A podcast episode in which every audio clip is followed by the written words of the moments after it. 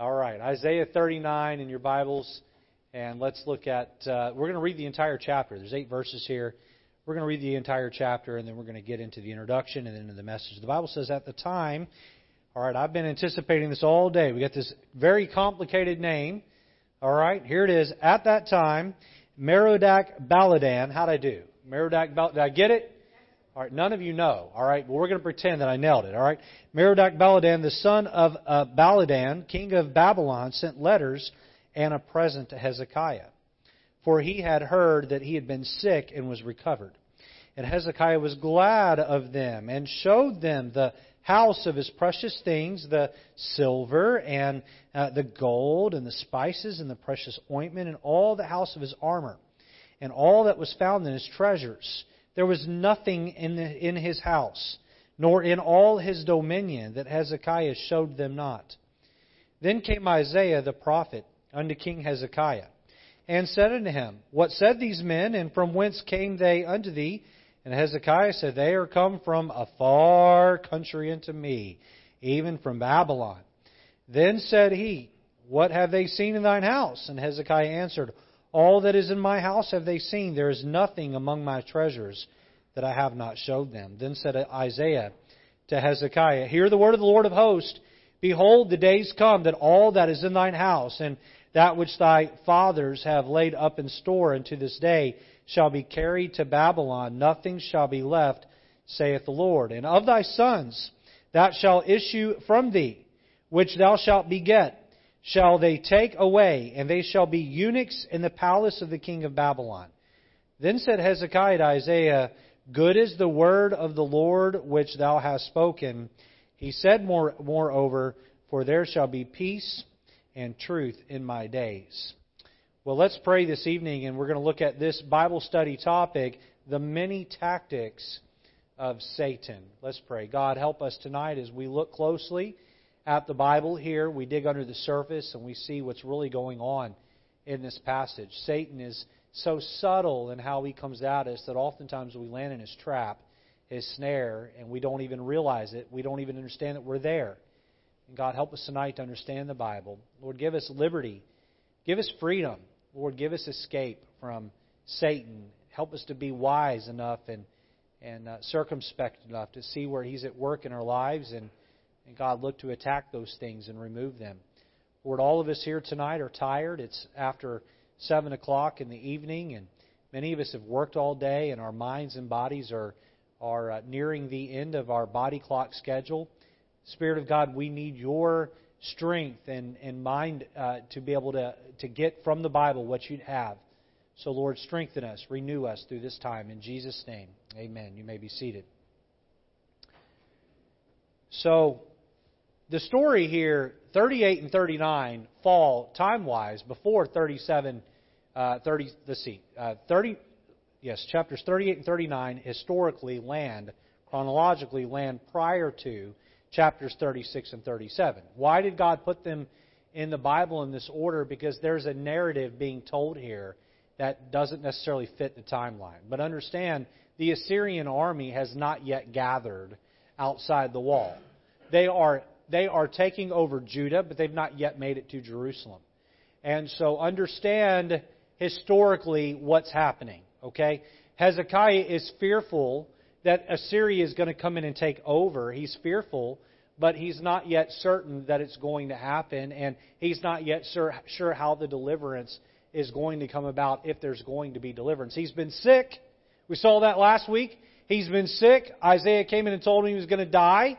And then as Isaiah is leaving, he calls out to God. He says, Lord, please give me my life back. Give me more life. And God grants him 15 more years of life to live.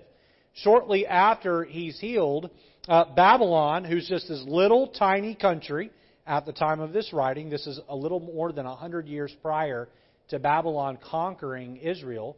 At the time of this event, Babylon is just a little insignificant country on the world scene. Babylon is not some great kingdom like they'll become. They're just some little tiny country. Assyria is the large country. Babylon, are you all with me tonight? This is important. You understand? Have you ever watched a movie and then, you know, they, they lay it out slow and then boom, the action happens. and that family member of yours who likes to sleep during movies wakes up when the action hits and they say, what, What's going on? Well, what's happening? What's the narrative? And you look at them and say, Well, if you'd have been not been sleeping but watching, how many know I'm talking about? How many of you are that person that sleeps? Be honest.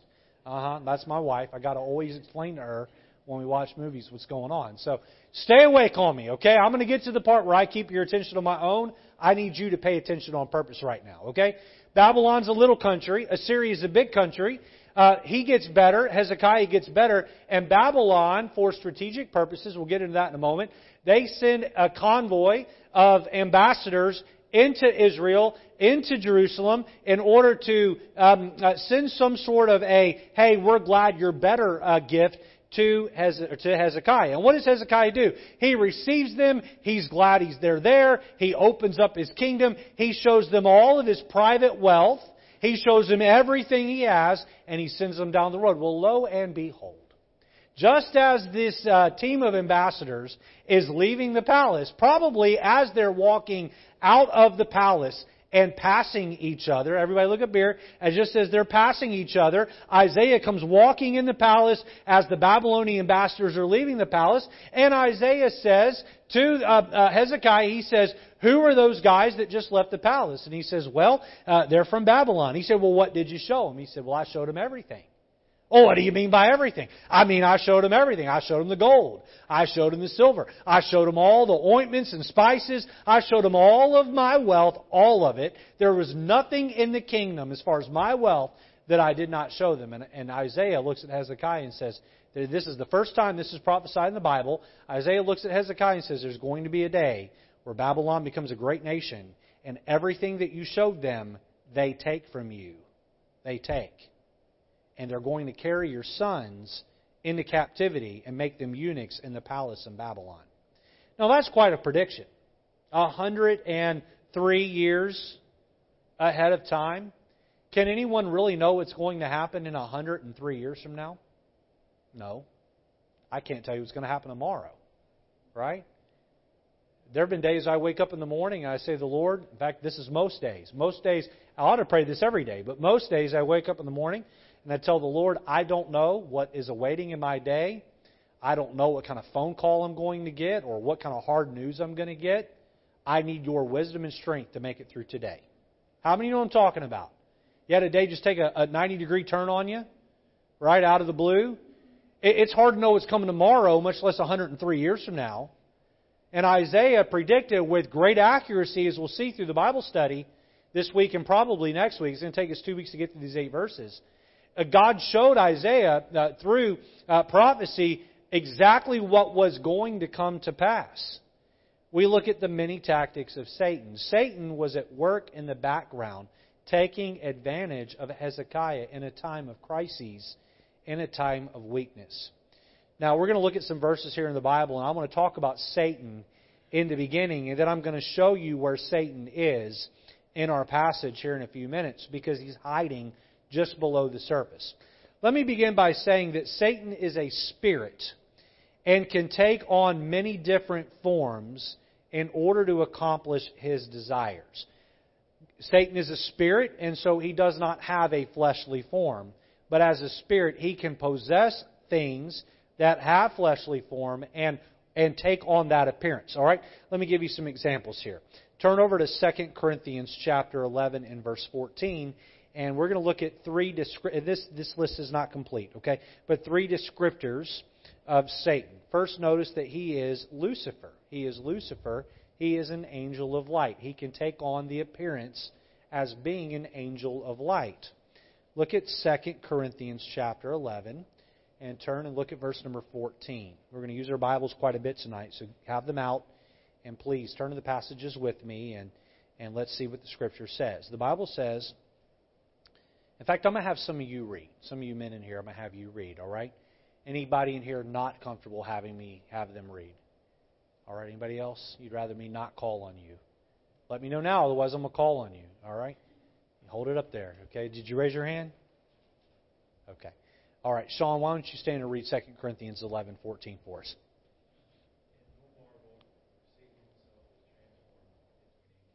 See where it says transformed? He's transformed into an angel of light. He can take on the appearance of an angel of light.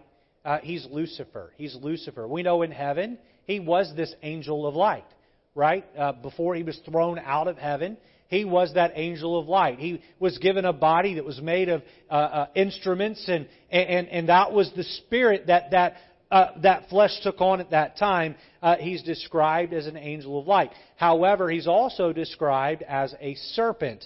Turn over to Genesis chapter number 3. Genesis comes right after the book of Concordance. So if you don't know where Genesis is, go to the very front.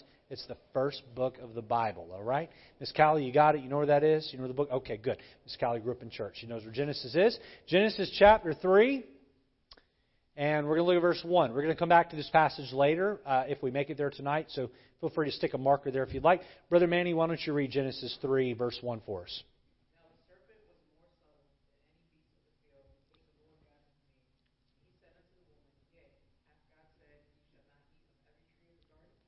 So Satan came down and he possessed, through his spirit, he possessed a serpent.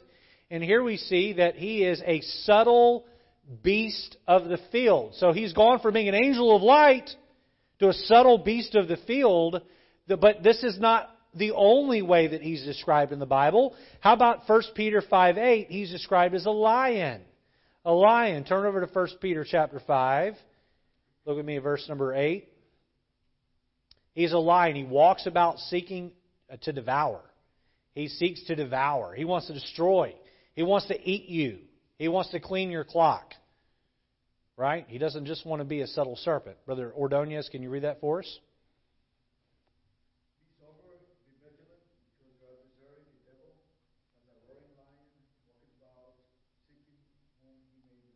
Okay, now this is important. I'm laying a foundation for the Bible study. But we see that he's described in Scripture as a spirit who takes on the form of an angel of light, a subtle beast of the field, and a lion walking about seeking whom he may devour. What are Satan's behaviors? We've looked at his description. Let's take a moment. Let's look at his behaviors. We see, first of all, he is the tempter. He is the tempter. Matthew chapter 4. Turn over to Matthew chapter 4. And let's look at the first three verses. And here we see he's described as a tempter, and he's going after Jesus Christ himself.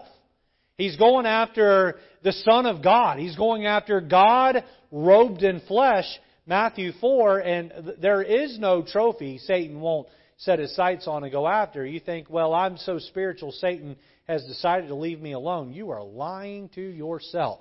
If Satan would go after Jesus, then Satan will go after anybody. Matthew 4. Brother Josh, can you stand and read the first three verses for us?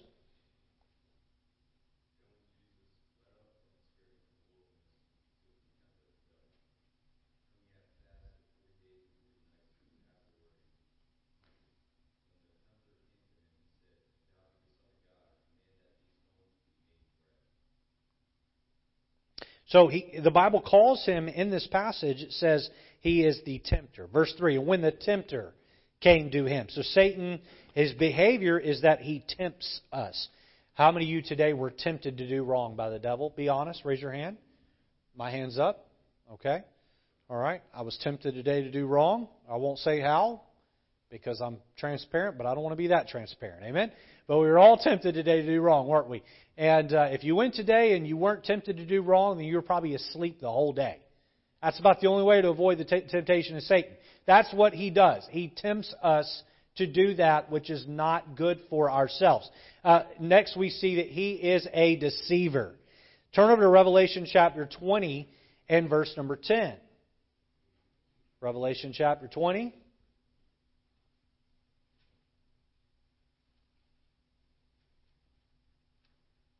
This is a happy verse because Satan loses and he's thrown into hell. Amen. This is the end. This is the end. of The, this is the very, very, very end of the narrative. This is coming one day. Brother Chad, can you read that verse for us?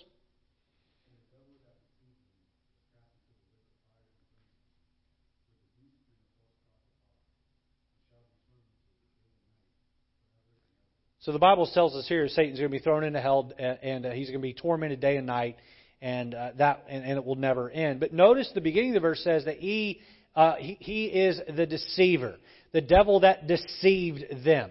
Uh, have you ever thought one thing only to realize you were completely wrong?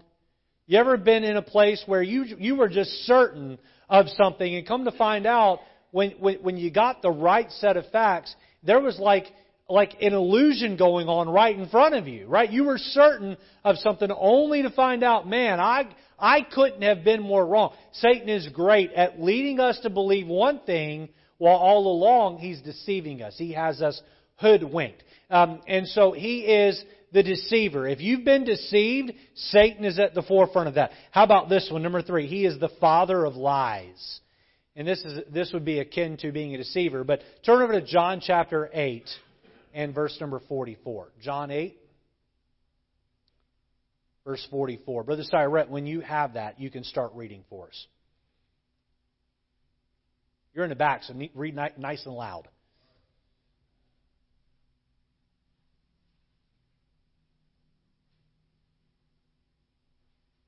Those deacons don't know their Bible very well. You got to pray for them. They they got to figure it out.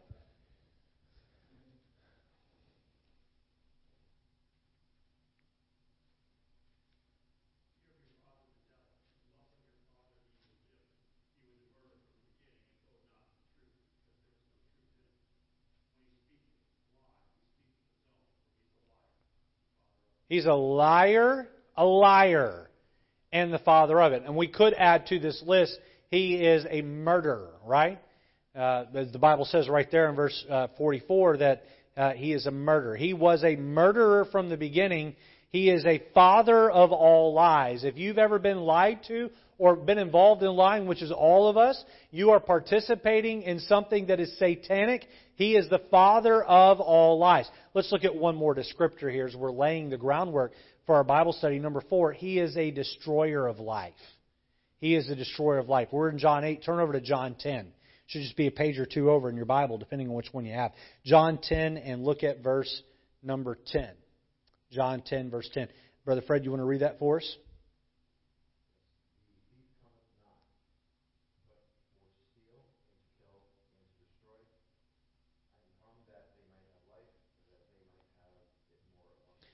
So while Satan's name is not used here, he is implied. He's a thief. He comes to steal, to kill, and to destroy. And I've said this many times. He wants to steal your joy, he wants to kill your body, and he wants to destroy your soul. That's what he wants. Satan's goal in life is death. I, am just going to slip this in right here, right quick, and we're going to get right into point one of the outline. Um, anything, listen up now, Christians get drawn into these cultural battles, these political battles there's an overarching question you ought to ask yourself anytime you read a news article or anytime you see a cultural war, anytime you see anything along these lines, look, listen, don't pick where you stand based on an elephant or a donkey. All right? Republican, Democrat. Don't pick where you stand based on that. Ask this overarching question Does this support a culture of life or a culture of death? Satan is the author of death. He's the destroyer of life. Jesus is the author of life. He said, I have come that you might have life and that you might have it more abundantly. I want to give you life. So when you go to take a stand on a cultural question, is this destruction of life or is this promotion of life? He's a destroyer of life. Now that we understand and it's been articulated who Satan is, let's get into Isaiah 39 and let's see how all this comes into play in our passage. All right, number one, notice Babylon's plot. Babylon's plot. Look with me at chapter 39. Go back to our, our principal text, chapter 39, and look with me at verse number 1. Give me a minute to get there. Here it goes. At that time, Merodach uh, Baladan, the son of Baladan, king of Babylon, sent letters and a present to Hezekiah, for he had heard that he had been sick and was recovered. Seems innocent enough, right? I mean, hey, this guy heard Hezekiah was sick. Pastor, nowhere in this verse does it say that um, the king of Babylon had ill intentions. He sent a letter, a get well letter, and a gift. Pastor, where do you see Satan in this verse? Well, Babylon in the Bible is a symbol of the kingdom of Satan. All right? Let me show you. Turn over to Isaiah chapter 14. Look at Isaiah chapter 14 and look at verse number 4. We looked at this several months back. Isaiah 14. And we see here the Bible even tells us who the um, uh, the king of Babylon is. All right, look at verse four, and then it's uh, the thought continues down for sake, sake of time. We're going to read verse four, then we're going to look at verse uh, twelve. The Bible says in verse four, "Thou that thou shalt take up this proverb against who? The king of Babylon, the king of Babylon, and say, How hath the oppressor ceased? The golden city ceased." Now again, when this was written, Babylon was an insignificant nation in the world. Babylon was not a key political player. They, they didn't matter. They had no pull or political clout. All right?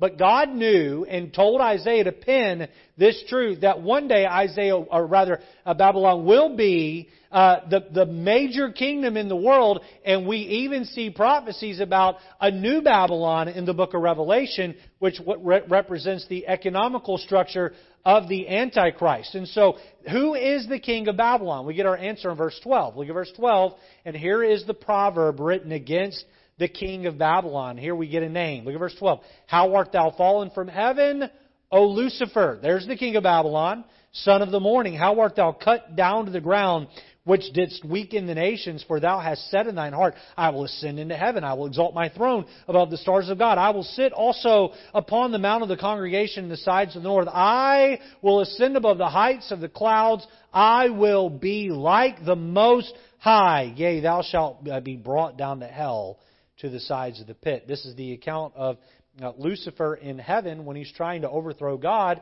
and he and one third of all the angels are kicked out of heaven and sent to earth to become the devil and his uh, uh, his demons. And so here we have the king of Babylon being Lucifer himself. So go back to Isaiah 39 verse 1 and we see that uh, Babylon sends a, an envoy of ambassadors into Israel to check up on them. And what we really get is we have, uh, we have quite a problem here. Uh, we have a man who is um, up to no good. Uh, look at letter A. Notice, speaking of Babylon's plot, notice their sympathy.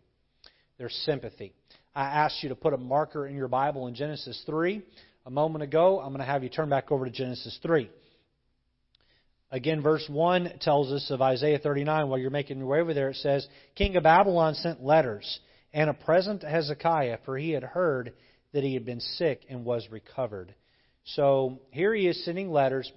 How many of you have been watching the news long enough to know that uh, every action of a politician, no matter how good or innocent it is, should be scrutinized for an ulterior motive?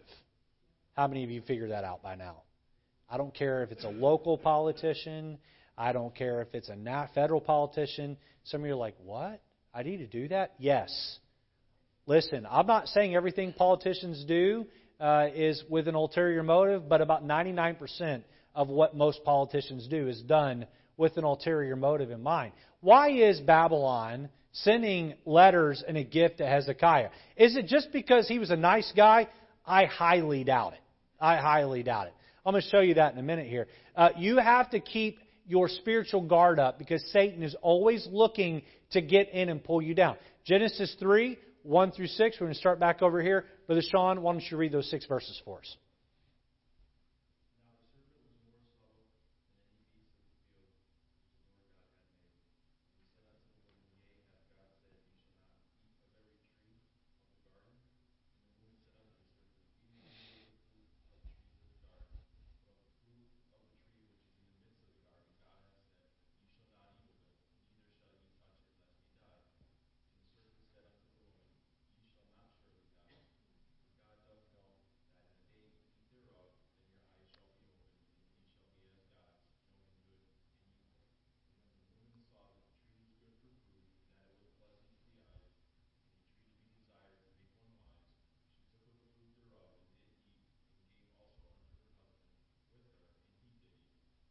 And now we have a, a humanity who is extremely sinful. Why?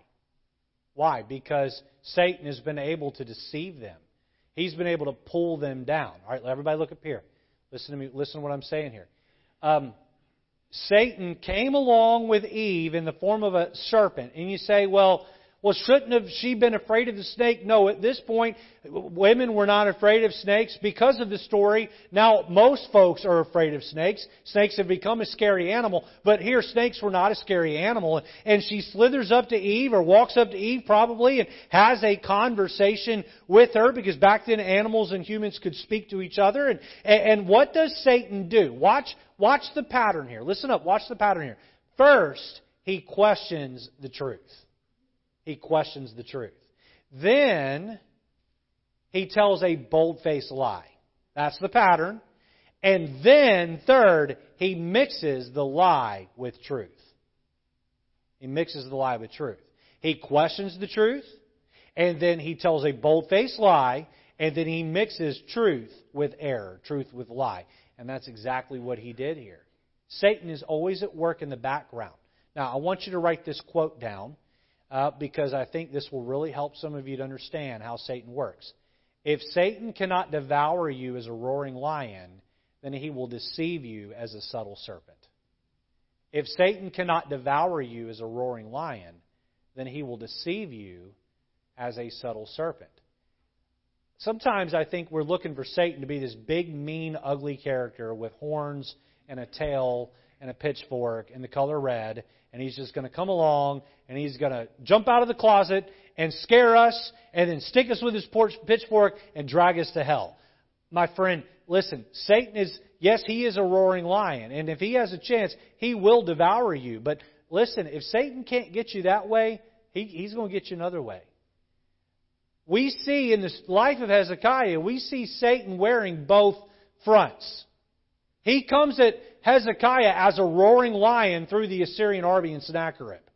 But then he slithers into the palace in the form of a snake in the persons of the ambassadors of Babylon. He's getting to Hezekiah any way he can. You must keep your guard up against the devil.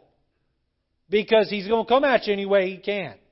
He's out front of the gate uh, uh, making threats and, and being a, a, a bold-faced uh, jerk and, and, and, speaking in the Hebrew tongue and with Sennacherib and Rabshakeh outside with the Assyrian army. But then he slithers in and he slips a letter into the hand of the king and says, Hey, heard you were sick. Hope you're feeling better. Here's some gifts for you.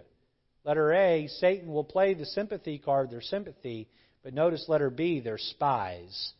They're spies. They weren't just showing sympathy. There was a reason why they wanted in the palace. They wanted to see the wealth that Hezekiah had. Look at verse 2 of Isaiah 39. Look at verse 2. And Hezekiah was glad of them. All right, let me pause you right there. Hezekiah is feeling very lonely. Okay? Very lonely. He has no friends around him. He's the southern two tribes, right? Okay, Judah and Benjamin. He's the king over these two tribes. They're split off of the ten northern tribes. He is not getting along with the king of the ten northern tribes. They are enemies. He's tried to make friends with Egypt, but they took his money and ran. Okay? He's tried to send a money to Assyria, but that's not working. The Assyrians are marching through. He feels isolated. He feels alone. And lo and behold, here comes the king of Babylon with some gifts and a letter and says, Hey, I'll be your friend. And you know what he does? He hops at the opportunity. One of the things that said, and I meant to make this point under letter A, but all the same, here it comes. One of the things that Satan is very good at is using acceptance to pull people into deep sin. Acceptance. He's doing this to our teenagers all the time, right? He says, hey, you know what? Uh, you're making some choices, and people at church are preaching truth, and you don't feel like you fit at church. But come on over here. I'll put my arm around your shoulder. And hey, listen, we'll accept you just the way you are. You come over here and live like us. He's using acceptance to be that subtle serpent to pull you aside. Satan wants nothing more than to lull you to sleep and then choke you out like a constrictor snake and swallow you whole. That's what he wants. He will use acceptance all day long. You can't get acceptance because you don't want to change your lifestyle, but yet you can go down and hang out at a nightclub. You can hang out at some uh, party. You go be uh, with some friends that you know aren't good for you. They'll accept you. Satan's just trying to get in. He's trying to spy on you. He's trying to take you out. The Bible says in verse 2 Hezekiah was glad of them. He's lonely. He's vulnerable. He's lonely. And showed them the house of his precious things the silver and his gold and the spices and the precious ointment and the house of his armor and all that was found in his treasure, for was nothing in his house, nor in all his dominion that Hezekiah showed them not. There are some professions out there, work professions, where folks do are really good at listening. A lot of barbers, hairstylists, they're good at listening. And I was talking to my barber a couple months back, and she said, My goodness, the things people come in here and tell me. She said, I have learned how to listen. And she said, I'm nice to people. And when I'm nice to people and I ask them some questions about themselves and I get them talking, she said they open up and tell me some things that are incredibly intimate and private. Incredibly intimate and private. They just open right up. And the more lonely someone seems to be, and the more accepting you are of them, the more likely they are going to open up and just share what's in their heart. And here Hezekiah he opens up his palace and he shows way more than he should have. He showed off all of his wealth. He showed every, there was no corner of that palace he did not show off. What was the real reason why the king of Babylon sent these diplomats? It was not because he just wanted to give him a gift and see how he was doing. Oh no, he sent them in there to spy, and spy they did. They saw it all. Babylon's plot. Number two, Hezekiah's pride. Hezekiah's pride. Now, you may say, well, Pastor, I've not seen Hezekiah's pride from this passage. Turn over to 2 Chronicles 32, and we're going to get another perspective of Hezekiah's pride from another passage of Scripture that gives us more detail of this story. 2 Chronicles chapter 32, and turn over to verse number 24. Second Chronicles 32, verse 24. And we're going to read down through verse number 31. Brother Manny, could you stand and read those verses for us, 24 down through 31?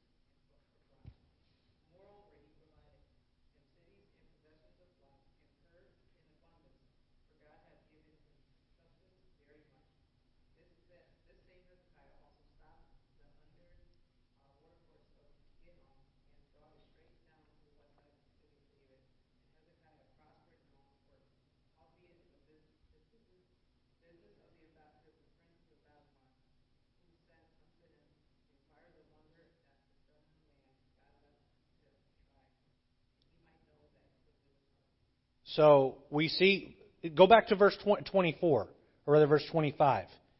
The Bible says, But Hezekiah rendered not again according to the benefit done in him, for his heart was lifted up. Here's where we find his pride. Therefore there was wrath upon him and upon Judah and Jerusalem. His heart was lifted up. Isn't this amazing? He turned to God in prayer and said, Please give me 15 more years of life. God gives him the 15 years of life, he turns from God and lives in pride. He lives in pride. God gives him a new lease on life, and instead of praising God, he lifts himself up in pride, and God uh, is not pleased with that. And so God still blesses him and benefits him, but then we find that in his pride, boy, God backs away and says, All right, let me see if you can get this right. Letter A, we see his vulnerability. Look back at verse 31 of 2 Chronicles 32. Look, look back at verse 31. Pay very close attention to what this verse says. Howbeit in the business of the ambassadors of the princes of Babylon. All right, here's a test.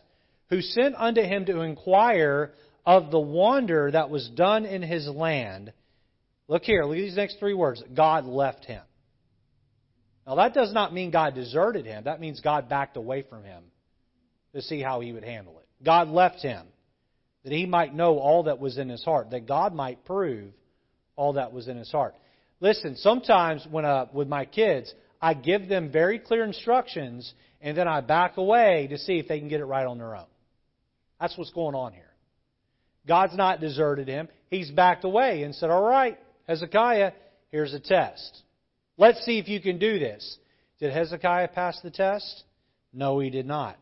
Hezekiah made a choice to do great things for God. Satan decided to attack Hezekiah because of his stand. Now, um, here's what I want you to understand this evening is that when you attempt to live for God, Satan is going to ratchet up his attack on you. You listening tonight? You make a decision, I'm going to start going to church faithful, you're going to face opposition. You decide, I'm going to start giving X amount of dollars to the church, you're going to face financial hardship. You decide, I'm going to cut off these friends because they're holding me back from being who I ought to be. Uh, you're going to end up feeling socially like a reject. Right on the heels of that. You decide, I'm going through emotional tumult and I'm going to give my heart to the Lord and I'm going to ask Him to settle emotion. God is going, or rather Satan is going to bring a storm of problems in your life to test you and God's going to back away from you and see if you can pass that test.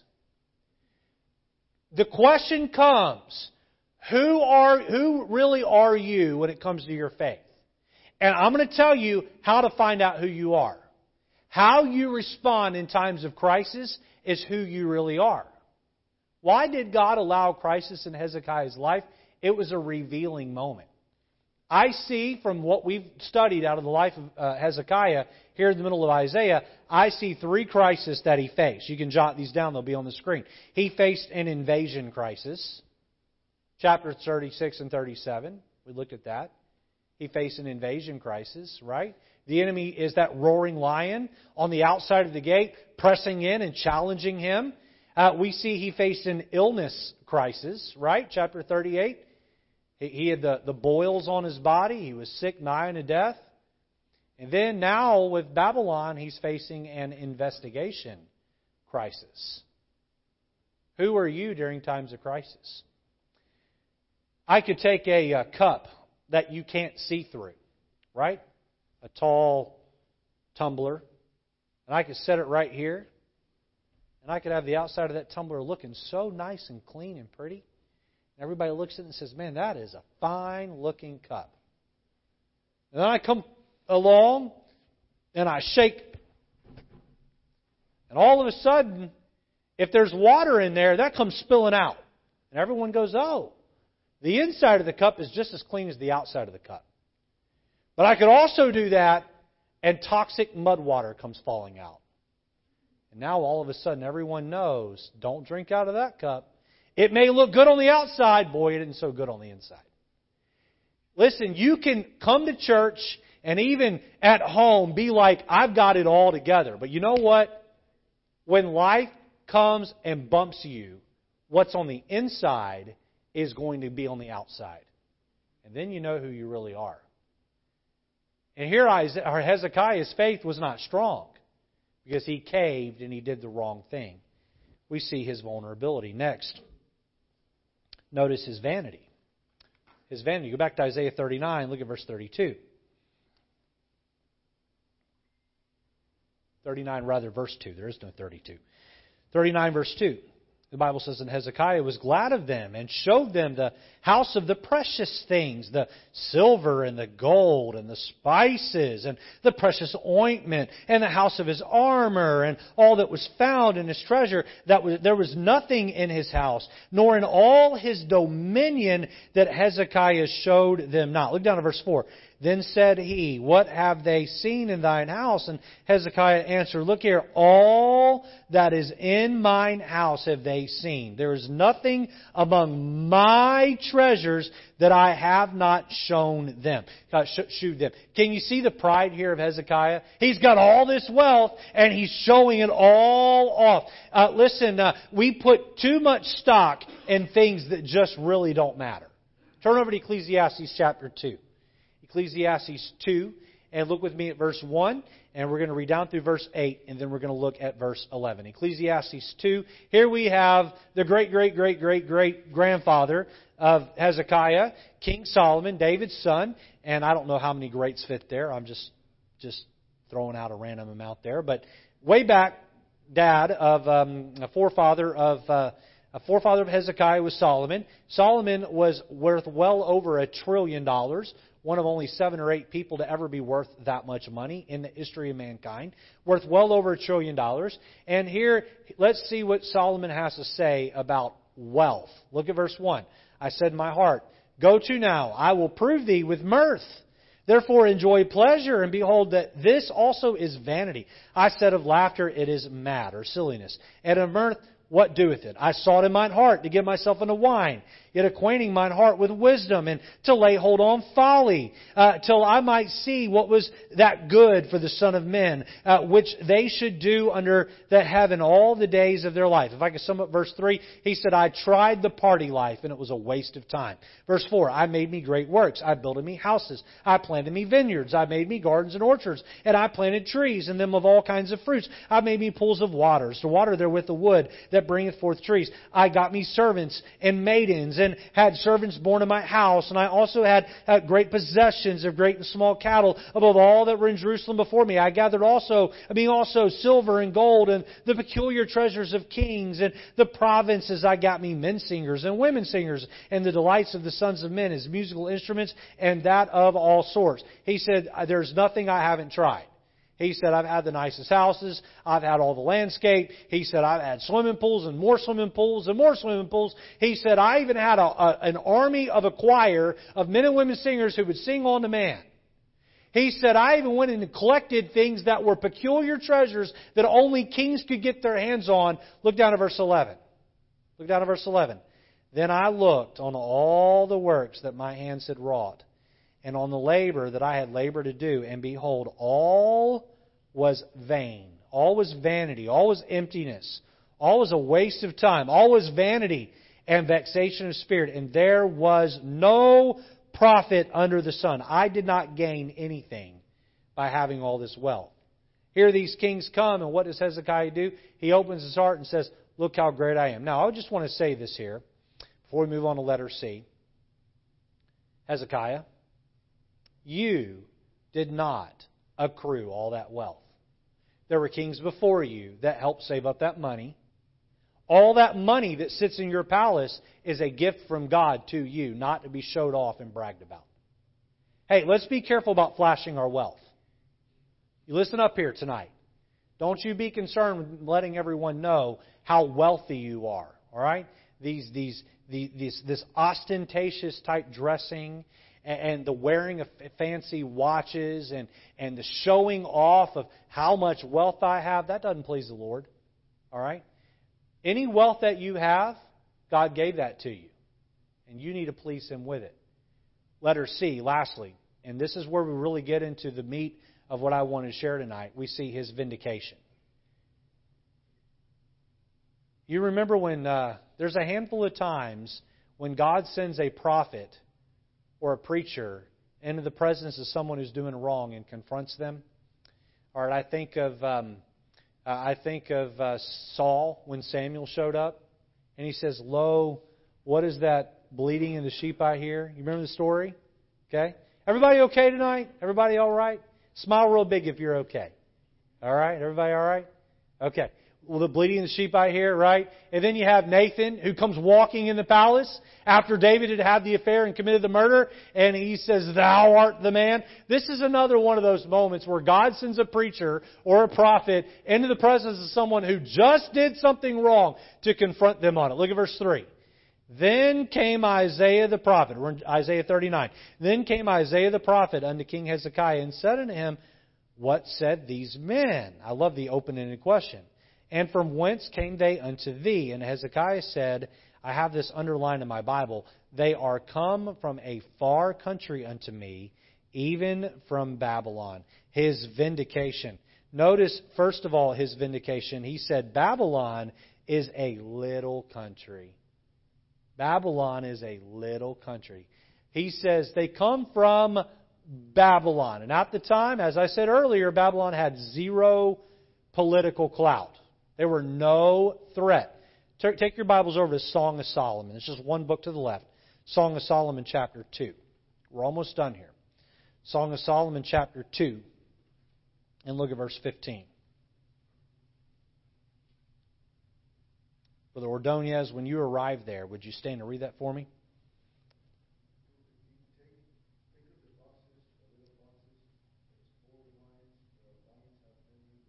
Take up the foxes, the little foxes.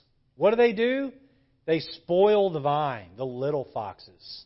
The little foxes. It's not the big foxes, little at a time. You know what lie we tell ourselves about sin, about pride? It's just a little sin. It's just a little sin. You know what little sins turn into? They're, they turn into big problems. Little sins destroy us over a long period of time. Little sins destroy us over a long period of time. Here he says, Babylon is a little country. And Isaiah says, well, hold on a minute here. That little country is going to become a big country and is going to devour you. You see, this slippery serpent turns into the roaring lion. That's what happens here. The little foxes spoil the vine. If you do not deal with sin in your life when it is little, it will devour you once, it's be, once it grows up. You have to deal with it in its onset, in its early stages. Next, notice, Babylon, Hezekiah says, he's vindicating himself. Babylon is a long ways away. A long ways away. Look back at uh, Isaiah 39 and look back at verse 4. They are come from a far country. A far country. Now, we're going to dive into this deeper next week. But when we say, hey, that's a long ways off in the distance, it's just not a big deal, it's not really a problem, hey, that's down the road. I can make this mistake, and the consequences are down the road, and I'll worry about those when they get here. Um, my friend, it's going to get here a lot sooner than you think. We're going to look at the story of Joshua and the Gibeonites out of Joshua 9 next week. And we're going to see how that actually sin isn't as far away as we think it is. And so we can't let ourselves fall for that.